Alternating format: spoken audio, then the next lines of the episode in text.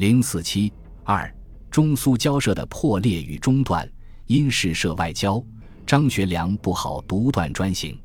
但张深之不请苏联再派正副局长，苏方必不能答应，故其虽依讲义将四条改为三条，却仍将原有二三两条作为附件提出，以服苏方之意。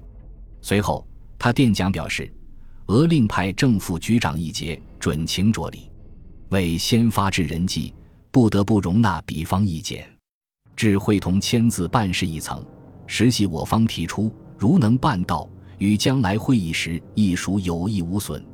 上述两端仍需于函末附带声明，并未列入正式条文之内。对此，蒋介石复电严厉指示，附件不可加入，务请设法注销。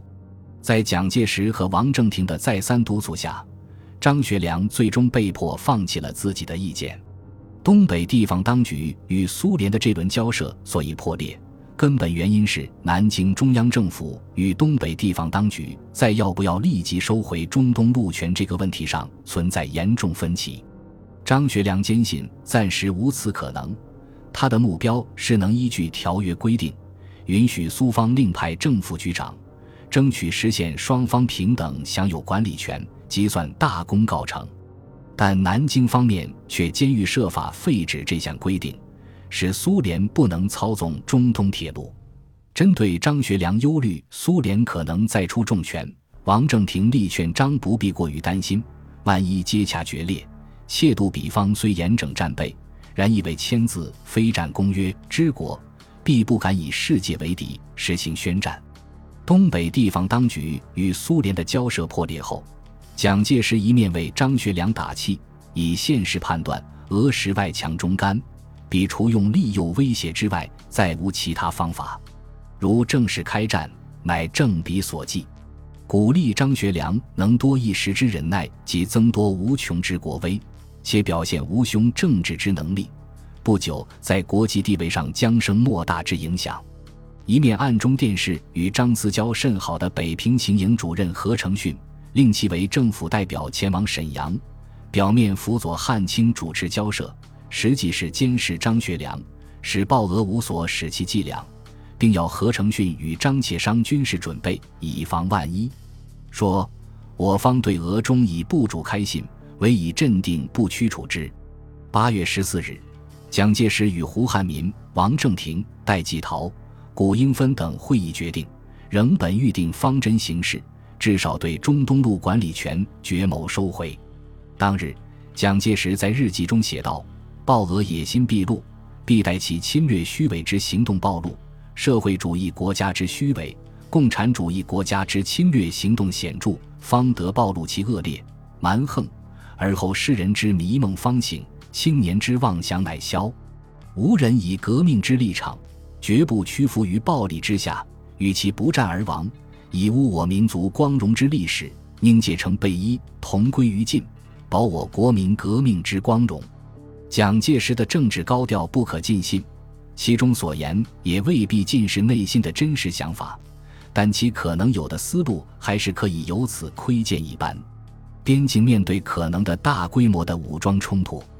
张学良感受到愈来愈大的压力。他致电南京中央，强调东北与俄接壤之处。绵亘千里，现在防御所能及者，仅在东路两端，即绥芬河及满洲里。而近来俄人来信，率由陆路交界处节节进窥，故此失彼，极感困难。此防不胜防者一。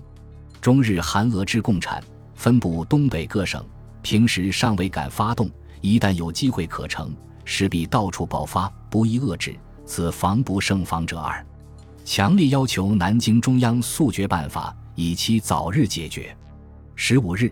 张学良下达作战动员令，增派六万大军分兵两路奔赴中苏边境，以抵御苏军犯边。十六日，又发表声明宣布，苏方若再进逼，则是甘为容首。张学良按照讲义向中苏边界大规模调兵遣将，没有起到丝毫阻吓苏军的作用，这进一步引起了张学良的高度紧张。但注意到苏军此一轮进攻仍是打了就走，并未以消灭守军和攻占中方领土为目的的蒋介石，却依旧要张保持镇静。其十七日即电告张学良称：“鲍俄仍为恫吓，行动不敢深入我境也。”他对张派兵六万驰援满洲里和绥芬河，即发表声明宣示决心极为满意，声称：“如对俄问题，兄与中正能取一致行动，则未有不操胜算也。”十八日。蒋作斌电告德国外长，建议中国政府想一变通办法，表面上满足苏联要求，实际上收回中东路主权。一直以来，蒋介石坚持强硬对苏，其重要原因之一，是因为非如此无法达到最终迫使苏联放弃中东路的目的。接受苏联方面的先决条件，哪怕只是同意其改派局长。都等于继续认可中东路原有的状态，纵使照张学良的意见，加上双方局长会签的规定，使双方在管理上实现权力均等，也离收回中东路管理权乃至全部收回中东路的初衷相距甚远。德国外长的建议，终于让蒋介石看到了达成目的的一线曙光。因此，一直认为对苏交涉尚不到时机的蒋介石。接电后，当即通知王正廷，准由德人居间调停。经数日磋商，蒋作斌与德国外长于二十二日初步达成一项解决办法，其内容四点：苏联政府推举新局长、副局长，由县理事会委派；苏联政府训令俄籍中东路职员严格遵守中俄协约第六条规定。双方立将五月一日后为此次纠纷被捕之人释放。双方愿按照中俄协约解决一切问题，尤需按照该协定第九条第二款解决中东路问题，且双方需立即派遣全权代表开议。双方承认自纠纷发生以来之中东路现状，应照中俄奉俄协定变更之，但此种变更需先由其两国代表会商决定。这一解决办法以中俄协约为基础。而强调协约早已名存实亡，坚持中东路问题必须根本解决，是南京国民政府这时对苏交涉的基本策略。因此，该办法不为南京国民政府所接受。二十六日，蒋作斌来电对索尼办法作出解释。南京对原题解决办法顾虑的关键，其实在第四条“现状”二字之解释，只要指明此现状是指纠纷发生后而言。若双方开议后，俄不允熟路，我即可据此解释否认变更现状，结果自然可以继续管理该路。此点确定，则其他各条当不成问题。对蒋作斌的解释，蒋介石表示满意，只是王正廷复电蒋作斌照此办理。二十七日，外交部正式通知张学良、阎锡山等有关政要，中俄交涉自地方接洽停顿后。现已经过得人从中斡旋，商定四项办法。王正廷并解释道：“若开议后俄不允我熟路，我方可反对变更现状，使理事会不能成立，局长亦不能委派，而现状一日不变更，我方即可继续管理。”然而，苏联方面并没有像南京方面希望的那样轻易就范。三十日晚。王正廷得到蒋作斌转来苏联二十九日的正式答复，苏联政府不仅坚持任命新局长必须与中苏开始谈判的宣言一并发表生效，且要求苏方如需任命新局长，中方亦必须同时撤换中东路理事会的中方理事长，否则需去掉局长前面的“新”字，一切恢复原状。